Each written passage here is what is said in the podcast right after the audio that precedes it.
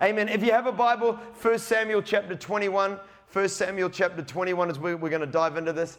Uh, when I was talking to Pastor Jabin and saying, you know, what, what should I talk about tonight and where we're going, he said, it's our team. And immediately I knew what I wanted to talk about this evening.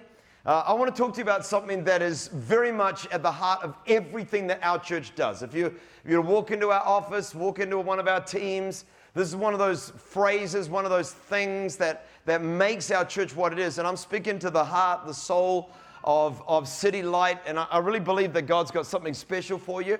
So I want to speak to you something that's going to help you to form what it means to be the team here at City Light Church. And if you've got a Bible, uh, 1 Samuel chapter 21, I'm going to read out a bunch of scripture, then we're going to get busy with it. But 1 Samuel 21 and verse 1 it says, David went to Nob, that's a town, to Ahimelech the priest. Uh, and Ahimelech trembled when he met David, and he asked, Why are you alone, and why is no one with you? And David answered Ahimelech the priest, The king charged me with a certain matter, and he said to me, No one is to know anything about your mission and your instructions. As for my men, I told them to meet me at a certain place. Now then, what do you have on hand? Give me five loaves of bread, or whatever you can find. Let's come down to verse 7. Now, one of Saul's priests was there that day, detained before the Lord. He was Doeg the Edomite, Saul's head shepherd. Now let's go to chapter 22, and we're going to pick it up in verse verse 8, verse 9. Sorry, chapter 22 and verse 9. But Doeg the Edomite, who was standing with Saul's officials, said, I saw the son of Jesse come to Ahimelech, the son of Ahitub, at Nob. Ahimelech inquired of the Lord for David. He also gave him provisions and the sword of Goliath the Philistine.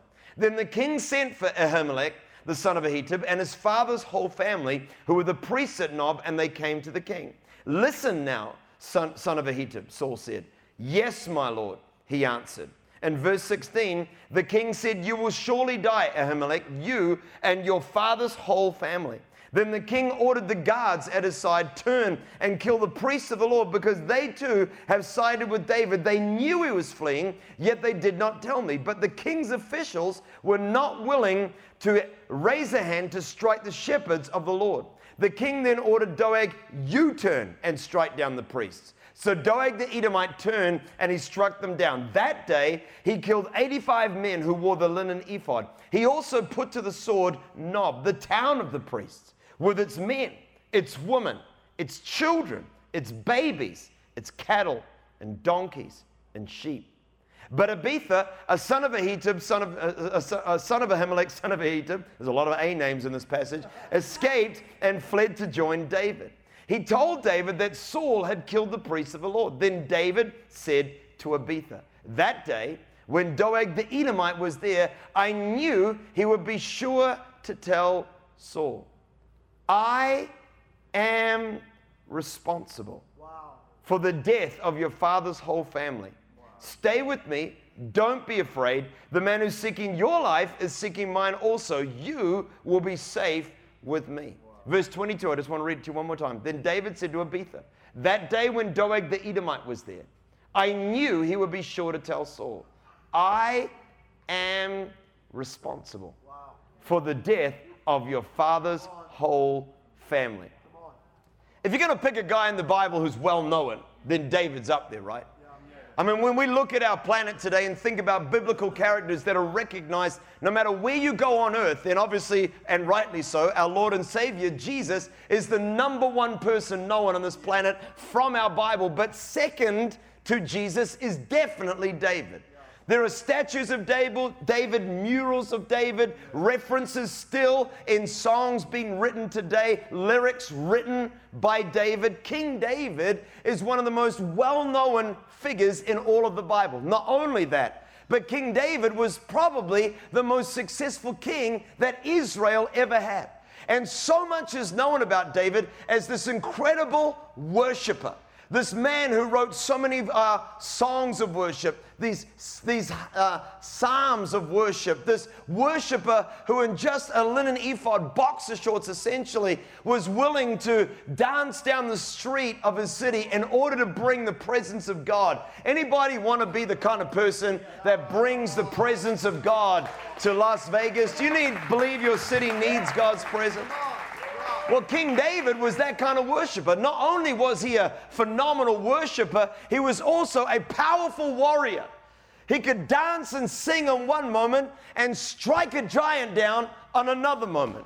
King David, this giant slayer, the man who led the armies of Israel into warfare, King David was a phenomenal worshiper, a great warrior. And when we're looking for reasons to attribute to King David's success, why was he such a successful king? How was he able to do such amazing things for God? It's so easy for us to turn and say, well, David was a worshiper or David was a warrior. But the truth is that everybody in this room knows a worshiper that hasn't had any kind of great success with their life, someone who can sing and someone who can minister, yet they don't have any X factor about them. And we all know a warrior, a brawler, a fighter that would look on the outside like they are courageous, yet their exploits don't touch anything of David's. And in our passage tonight, I believe that we're discovering actually the key. I believe in our reading tonight, we're finding what was behind the journey, behind the worldview of David that caused this guy to come from total obscurity to the most significant place, second only to Jesus, in fame in our world today. And I believe what was behind it, his ethos, his mindset, what caused David to excel so far in life is expressed in three simple words. Three simple words that we find in our reading tonight and three simple words, City Light, if they would become part of your DNA and your mindset, I believe they will be part of accelerating this great church with a name that declares your destiny into the fullness of what God has for you. Three simple words that are simply these ones I am responsible. Can you say them out loud with me tonight? Say, I am responsible. Say it just a little louder. I am responsible. Turn to the person next to you, one you really like, and say, I am responsible. That's good. Yes, sir. If we're going to understand what's going on in this passage of scripture, we've really got to wind the story all the way back to the beginning. David was the youngest of eight boys born to a man by the name of Jesse. Jesse. Jesse had eight sons. Seven of them were born to one woman, and then we don't know what happened. The Bible is probably intentionally vague. You know, maybe he had a whoopsie, maybe a little bit on the side, maybe a moment that's a little embarrassing.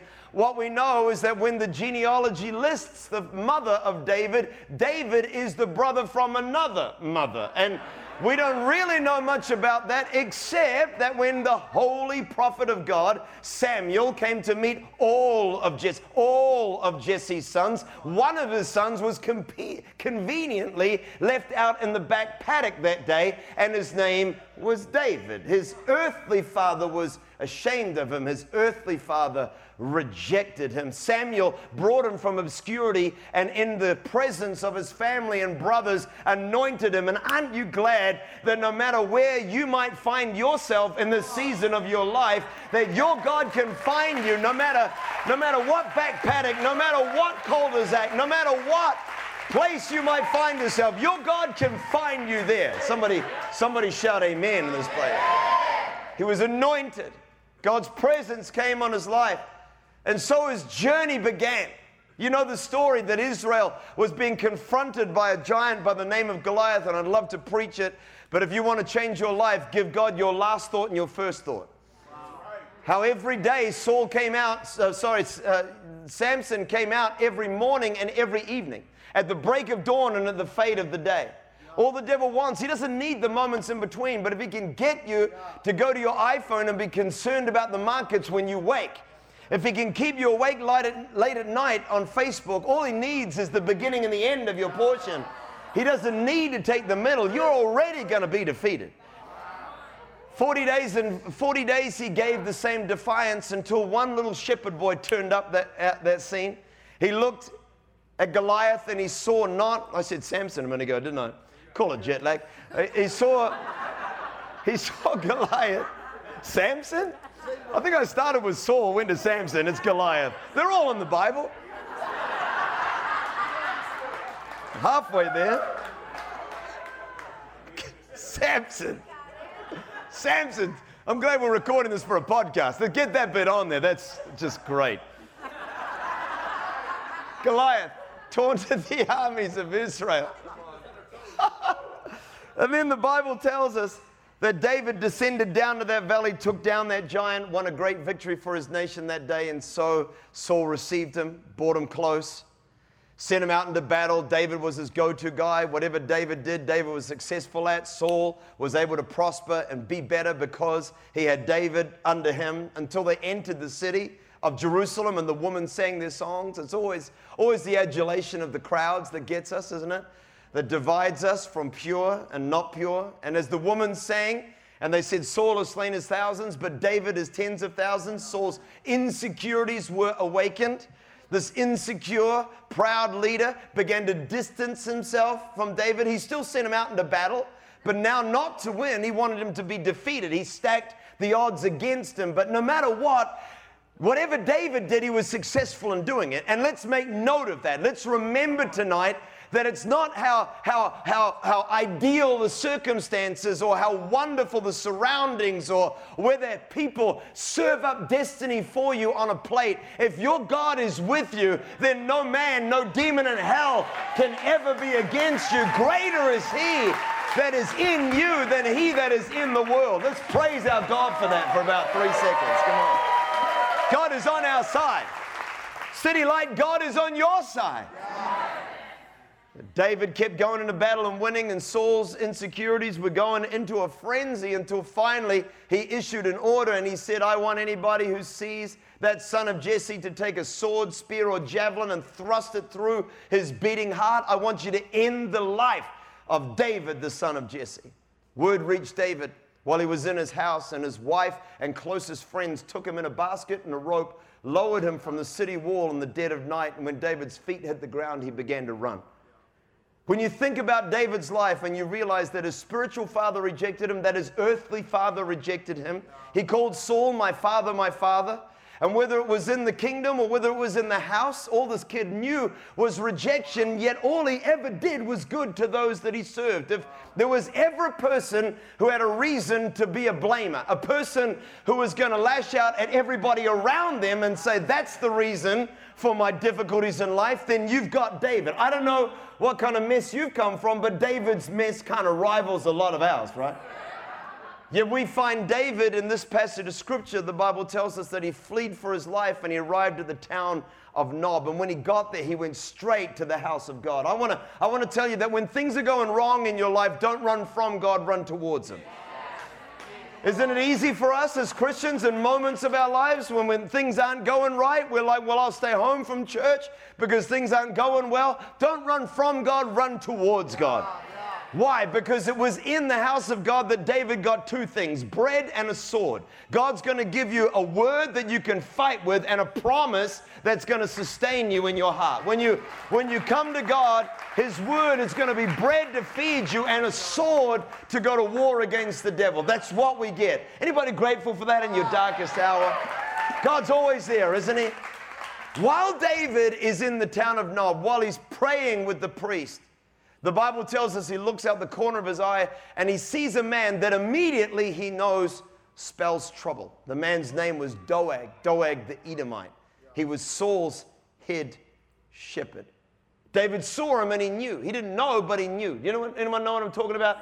It was his knower that knew. He knew in his knower on the K N O W E R. I've butchered the English language to create that for you, but it was it was it was his knower on the inside of him that looked at Doeg and thought, this guy is trouble. But David did what I've done, what you've done a thousand times before. He ignored the prompting of his heart. He ignored the prompting of his heart. He left he left the town of Nob and he eventually found himself in a cave of Adullam where the Bible says that all the distressed and discontented and indebted gathered themselves around David and he could turn anybody. Aren't you grateful that when God is anointing something, when God is breathing on something, he just he just takes whoever is handed to it and he just makes mighty men out of the discontented. He makes, he makes brave warriors out of those who are indebted. And I, I'm just so grateful for a God who sees the seed of destiny in us and not our current state of being. Can somebody shout a little amen about that?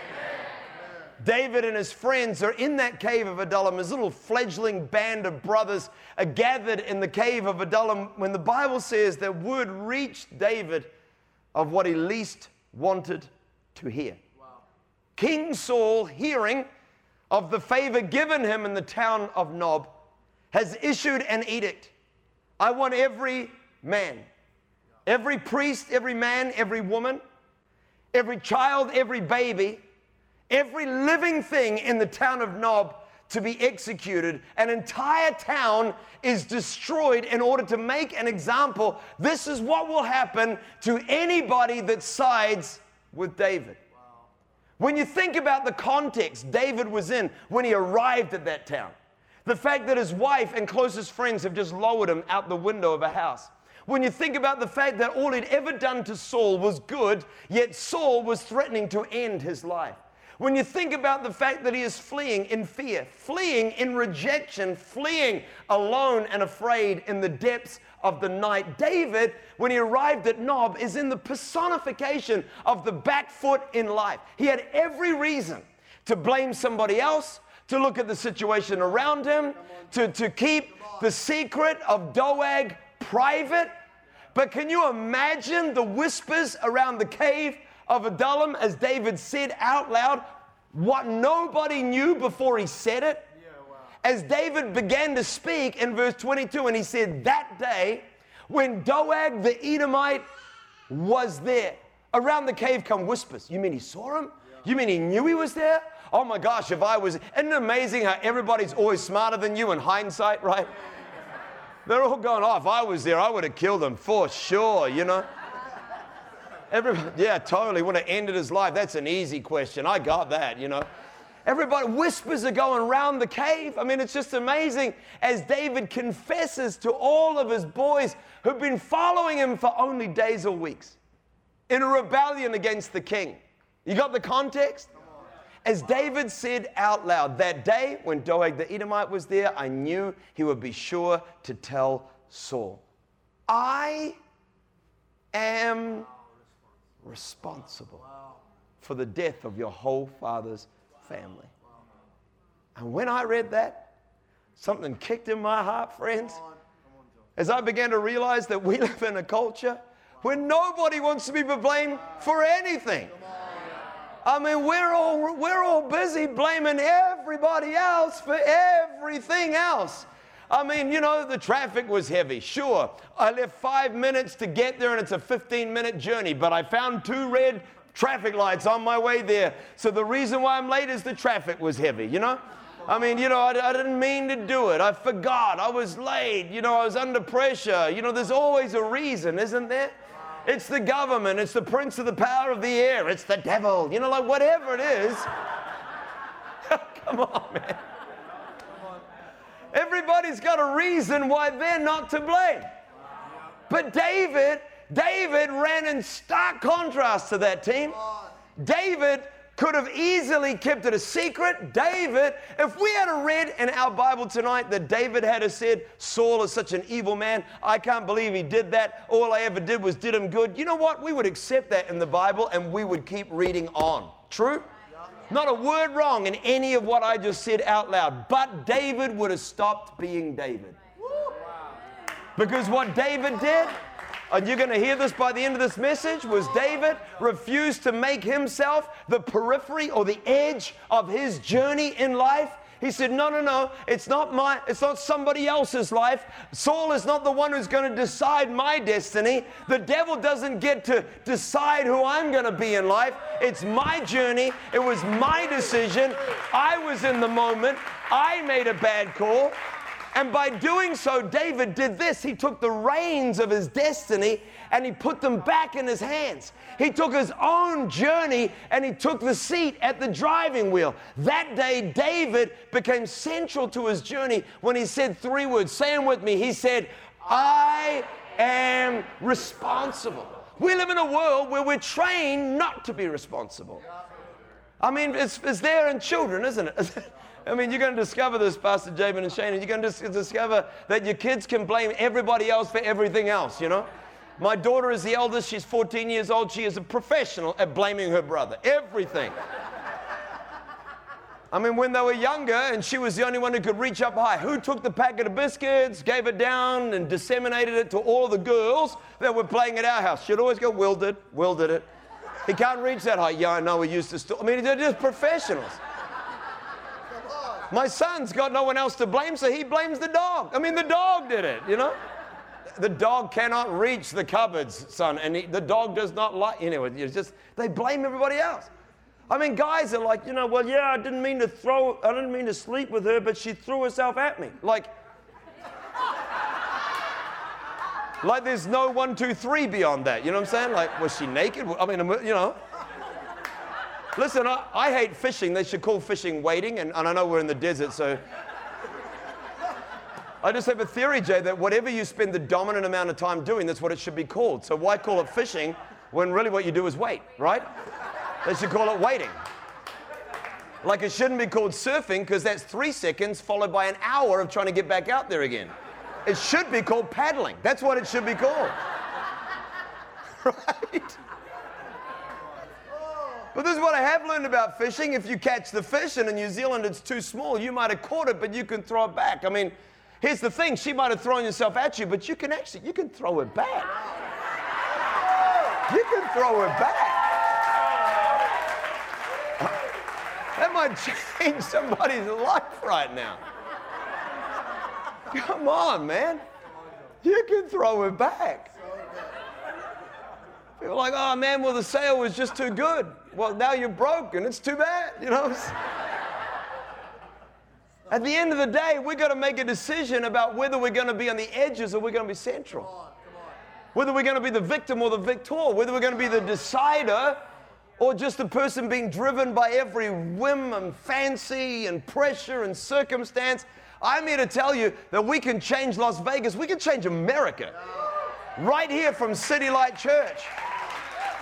I don't believe for a second that this is a church called to just meet in a hall. Yeah, we're going to have a Sunday gathering, but we've got a name that is a prophetic statement. We are the light to a city. We are the voice of Jesus. We are the hands of our God. We are the feet of the gospel. We are going to win a city to Jesus. We're going to turn a desert into an oasis. And if you believe it, give Jesus about five seconds of praise in this place tonight. Come on. Come on. We're not, we're not just going to drive by little things. We're not just going to walk down the street. We're not going to just turn up to a church on a Sunday and hope that it gets better. You ever met that Christian? Really wish somebody would look after those kids.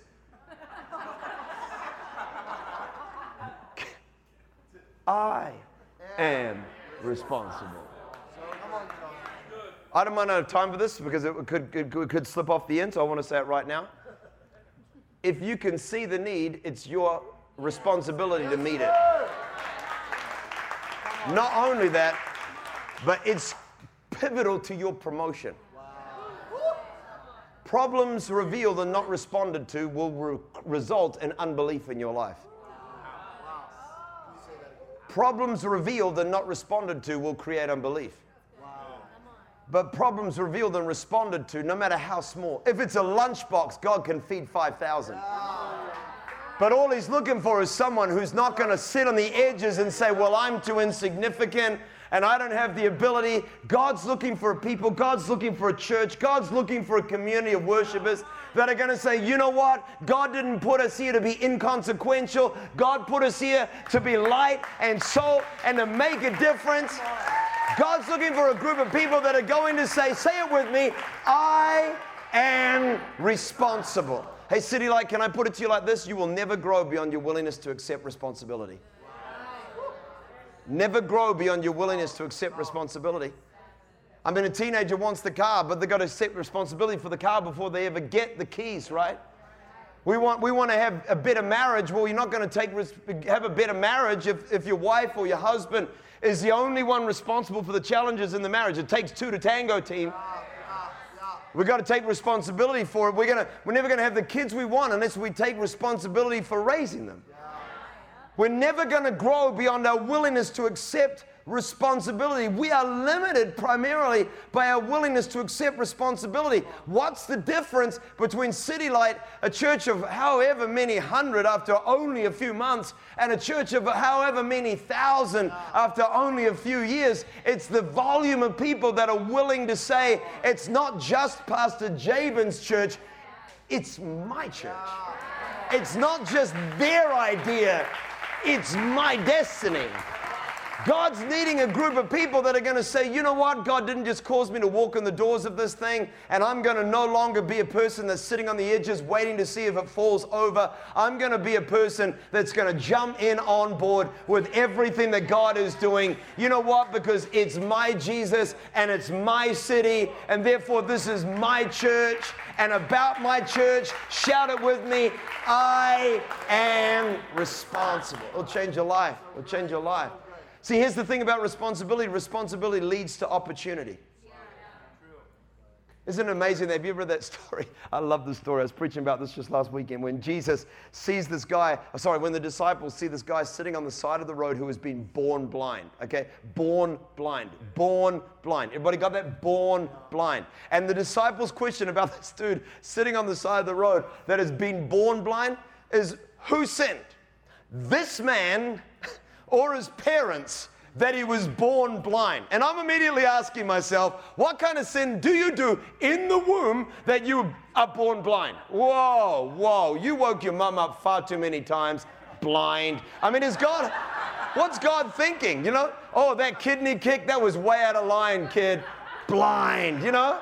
Reflux? Are you kidding me? Your mum had reflux, born blind. I mean, what kind of God are these disciples even talking about? That a kid would be born blind for his own sin before. I mean, what the heck? But the disciples are looking for somebody else that they can allocate responsibility to.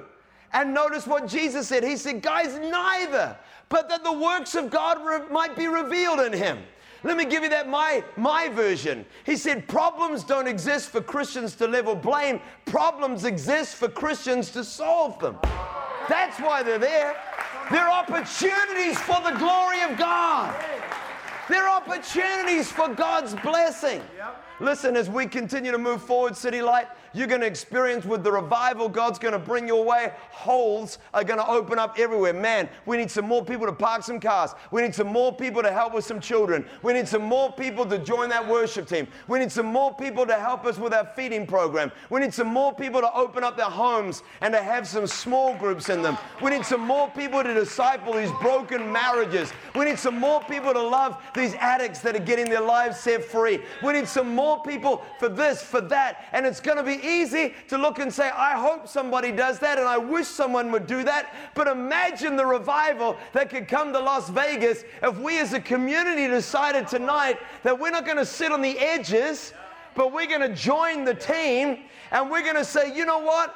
I am responsible. I'm preaching to the choir tonight, but I want you to get this deep in your DNA. I'd love to see this as a chat in the car park. Wow, that's a problem. You know what? I'm responsible.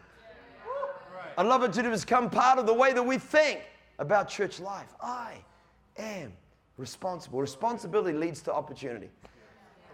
We have uh, seven different campuses of our church. We're about to start our eighth, and, and five of them are in different geographical cities where you have to fly between them in, in, in, the nation of New Zealand. And one of the most significant cities in our city is called Christchurch. And Christchurch was devastated by an earthquake about five years ago. The earthquake killed 163 people, David, is that correct?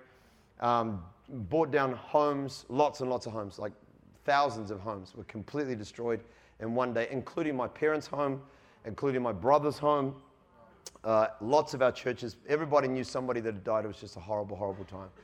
And by the way, um, what an amazing response uh, you were, even as a fledgling community, to, to a, a horrific tragedy um, in October last year here in Vegas. And you just got to know that we were praying for you. We, we, we love you. We're calling Jabin.